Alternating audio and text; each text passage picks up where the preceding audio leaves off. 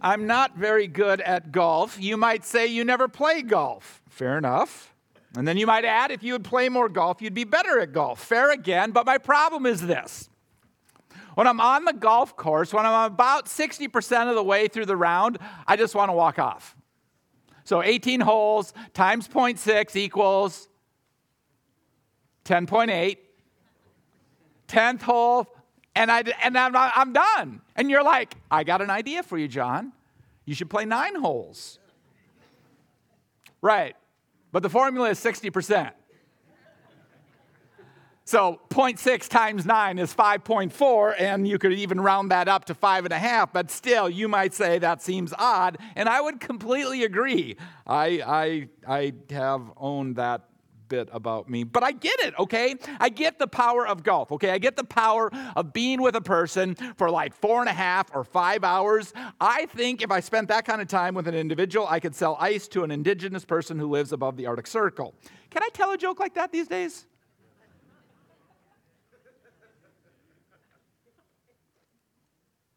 Playing golf, this valuable tool in selling, similar to watching paint dry, right? It takes a long time. If I can get you to hang with me long enough, my chances improve sitting in a sauna, a hot tub, fishing, a long walk, all of these things, right? The sales cycle, okay? The, the, the prospecting, going through, a, evaluating an individual as to whether or not they would qualify to buy your project, nurturing the relationship. Does it always feel a little bit like when you really bump into a super salesy person that you're being evaluated?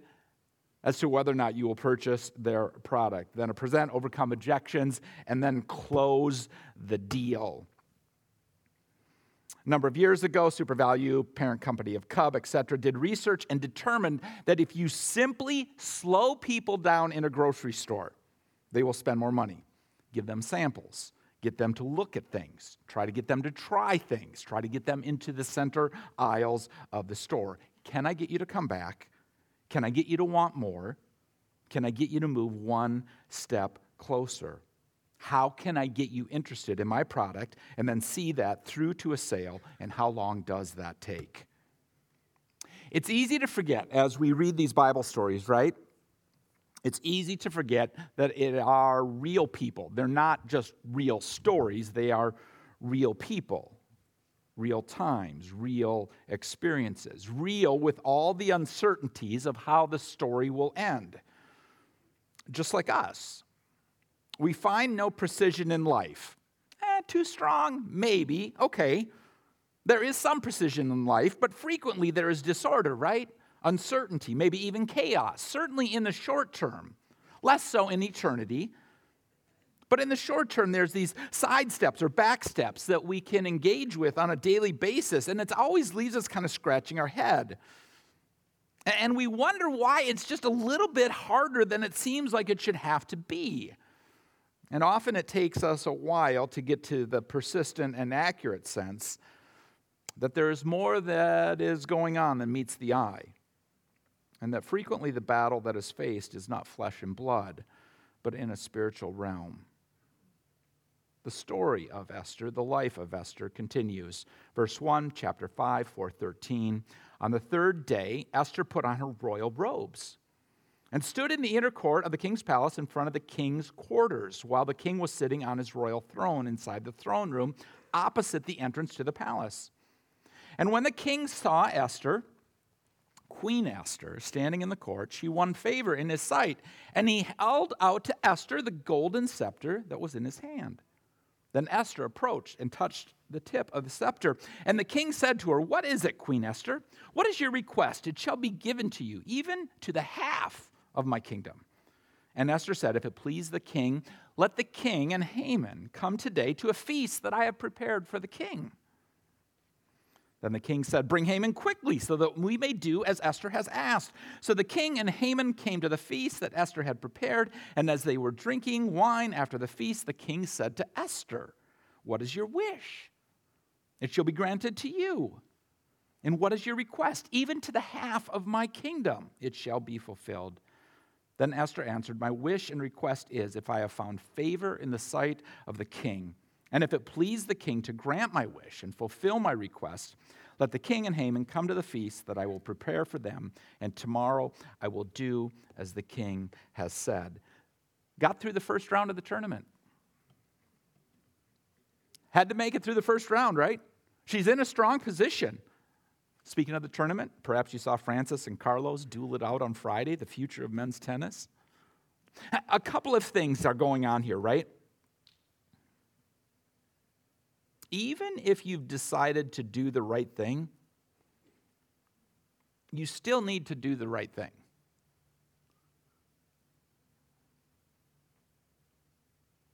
It seems really obvious, but we often miss it. In fact, we often miss it on a daily basis.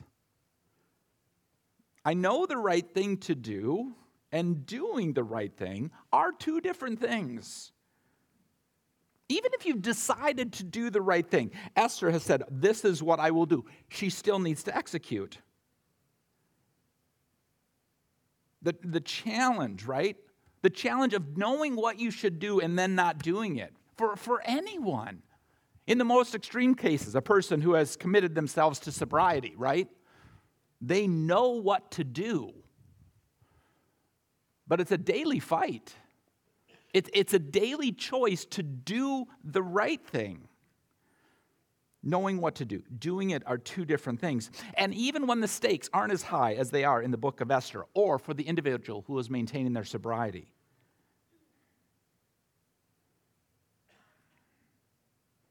how often on a daily basis do we know what to do but don't do it? Sometimes it's just procrastination, right? But sometimes I think there's a spiritual element to it, right? Sometimes it's just like, well, I'm just not going to do that. It's not that important. I need to mow the lawn today. I can wait till tomorrow. Okay, there's not a lot of spiritual weight to that. But other things have a lot more weight to them. Paul talks about this, right? I don't do the good I know I should do, but I do what I know I shouldn't do. And this isn't a case of like, um, I'll, I'll walk downstairs, I'll see something that jogs my memory, I'll grab that thing, I'll walk back upstairs, and then I'll be like, wait a second, I didn't pick up the thing that I was supposed to pick up when I walked downstairs to begin with, and so I have to walk downstairs again. It's not that sort of absent minded nature. It's the very real battle of knowing and not doing.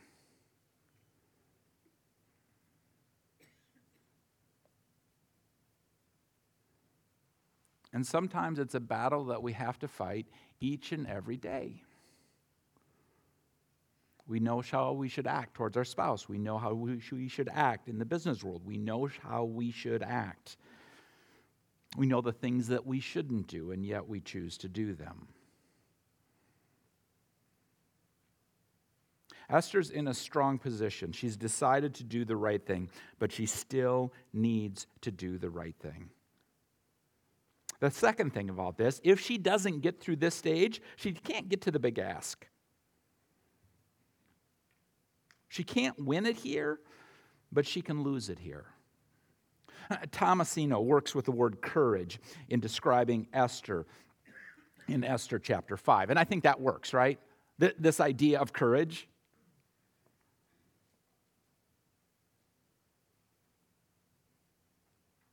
This idea of executing, knowing what you should do, even in the face of something that would keep you from doing it, whether it be something external to you or something internal to me.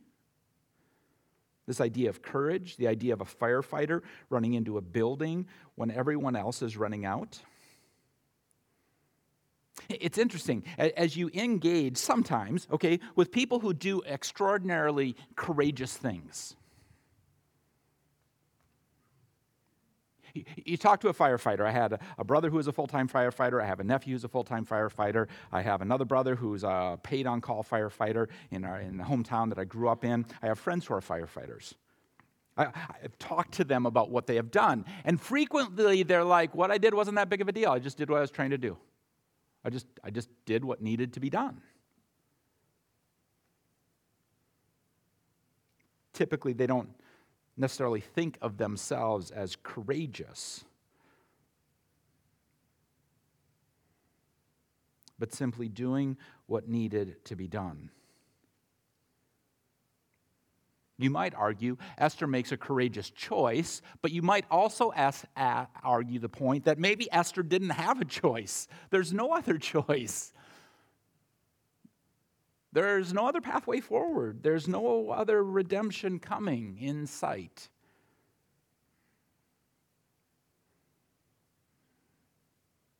She did what she needed to do, and she did it.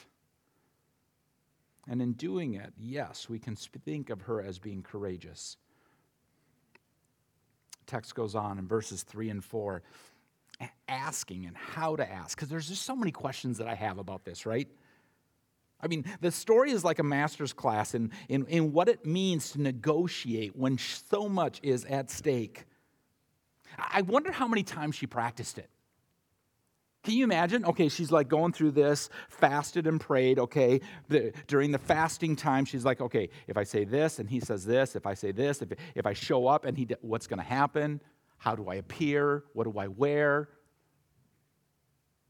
Am, am I more reverential? Am I more forward? How does it work out? Wouldn't you play the scenarios? Wouldn't you be like, okay, extends the scepter. What do I say next? If he doesn't extend the scepter, am I going to get killed immediately? Or do I have one little shot to go for it? I mean, how many times did she run through the contingencies? She's remembering the tendency of Persian rulers to want to make decisions in the midst of celebrations. This ideal format pour the king some more wine, if she can get there. when to ask.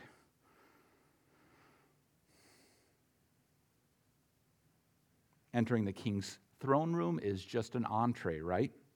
An entree to the main course. The timing of this thing is going to be critical. How to ask, the tone.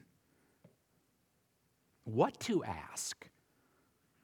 How, many things to include. Can she get it down to one thing? Can she get the emotion out of the way? Have you ever been there? Where you're in the midst of this thing, right? Okay, whatever it might be. It might be an ask, it might be a sales call, it might be a whatever, okay? It might be a uh, conversation you have to have with a friend, and there's so much emotion inside. This last week, I was chatting with two different people about two different things, and in both situations, right? I can feel the emotion rising and I'm getting really, really passionate about it. Not like really, really passionate about it like I am on a Sunday morning, because I'm really, really passionate about this thing right now, right? But but I'm in control, even though some may doubt it, of my emotion right now. I really am. You might think it's gets out of control, and sometimes it does, but really I'm in control of it. But when my anger emotion gets out of line, oh, that's an entirely different thing. The eyes get really dark, really focused I feel the anger inside. I certainly see it when I see it in someone else.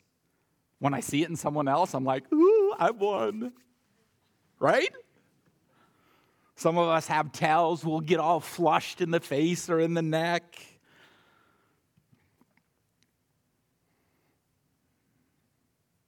And I know that when I get wound up in that way, in a bad way, I, I know it here. I should just shut my mouth. invariably, this thing doesn't work well when it's used for something other than God's best.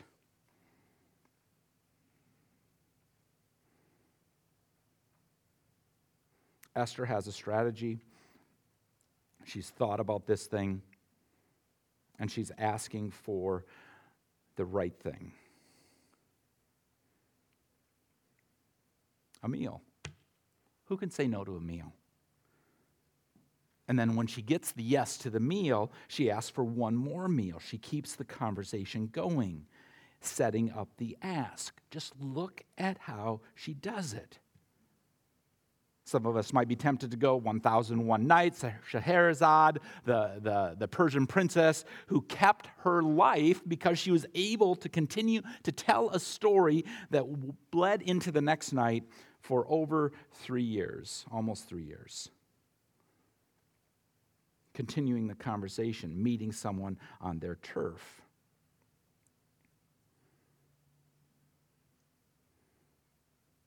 And some of you are like, John, it kind of sounds like you're just telling us how to sell stuff. Doesn't seem very Jesus oriented. And I have to confess, it would be easy for this to devolve into a sales seminar, right?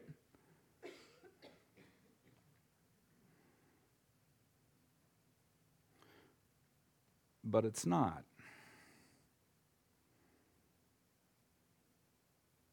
The goal that Esther has is not the glorification of self or selling a product or repping for someone other than God.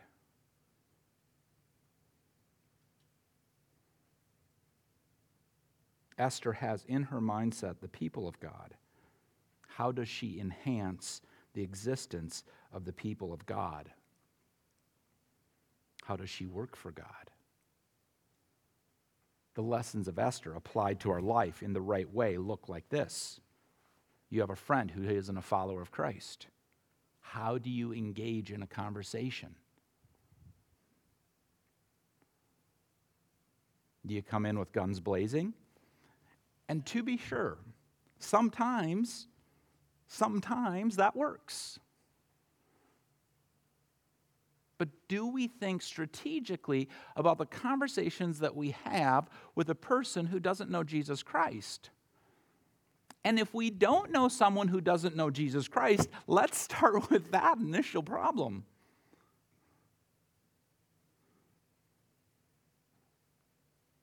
How do I get someone closer to Jesus Christ? How do I configure the conversation in such a way so the individual is attracted, who the individual wants to engage.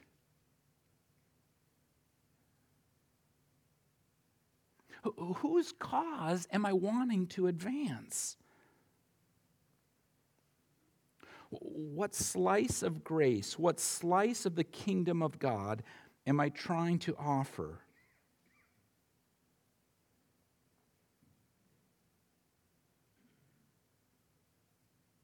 What are the things that should be important to me when I have a conversation with someone else?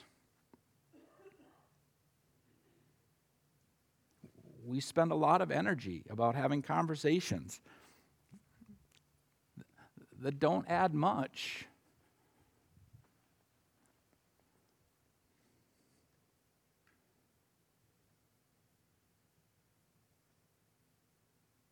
That don't add much to the reputation of Jesus Christ. And I know some of the people that I talk to won't care about Jesus. Probably there's a couple of you here today. But that doesn't mean I'm going to stop talking about Jesus. But how do I do it in a way that is compelling? And as I think about who Jesus is in my life, as I think about how I enhance the people of God and the reputation of God, which Esther was all about, how do I accomplish that? And I think about what are the things that are important to me? And are those things important to God? And am I having a discussion about the things that are important to God? And am I having a discussion about the things that are important to Jesus? And am I doing so in a compelling manner that kind of makes the person on the other end want to have an interaction with me? Why? They want to know more. That's the game that Esther is playing, and the stakes are inordinately high.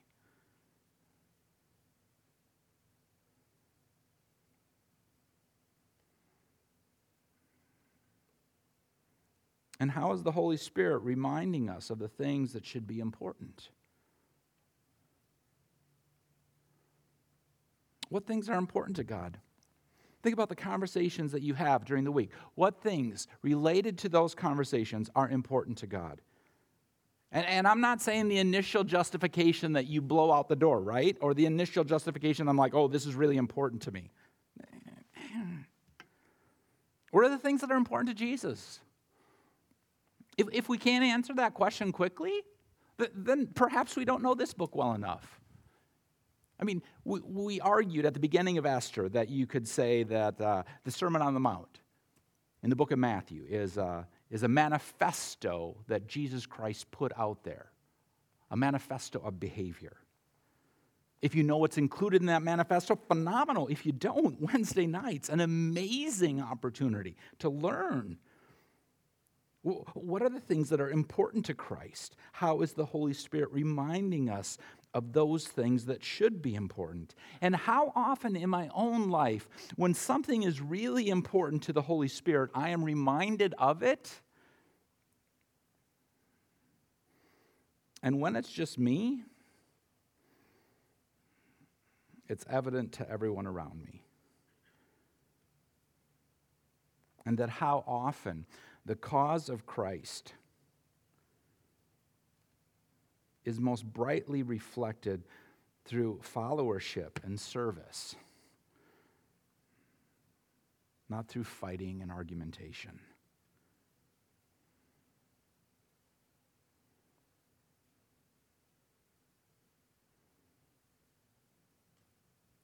In Esther, we have this sterling example of what it means to represent the things of God in the most compelling way possible.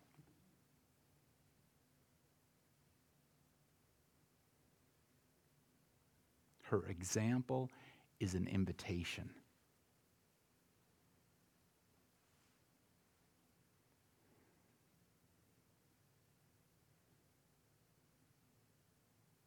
An opportunity for us to evaluate our lives and the conversations that we have and move them to a place that persistently and accurately represents the work of God in the world that He has created. Please pray with me.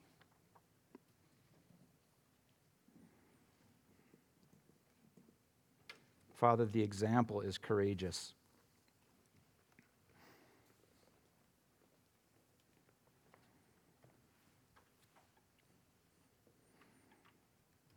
And Father, in my own life, I confess the times when I am less than courageous in representing you well.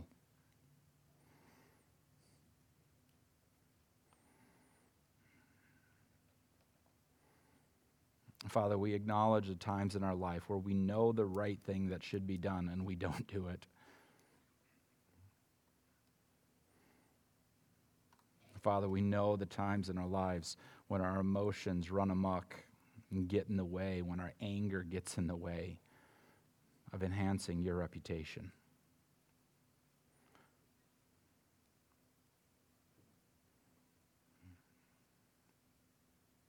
We know, oh great God, the times where our followership of your Son and our service towards the same is less than it should be.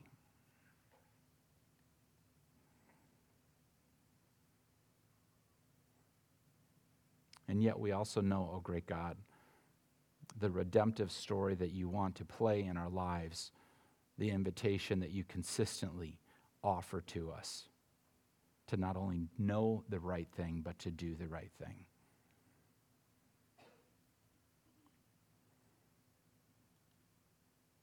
Father, allow us to be honest with the past, but not be held captive by it.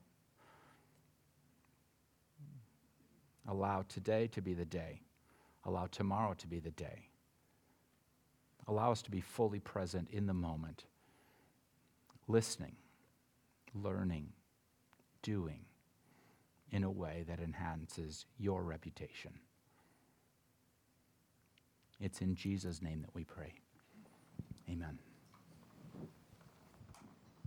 Please stand. Let's respond together.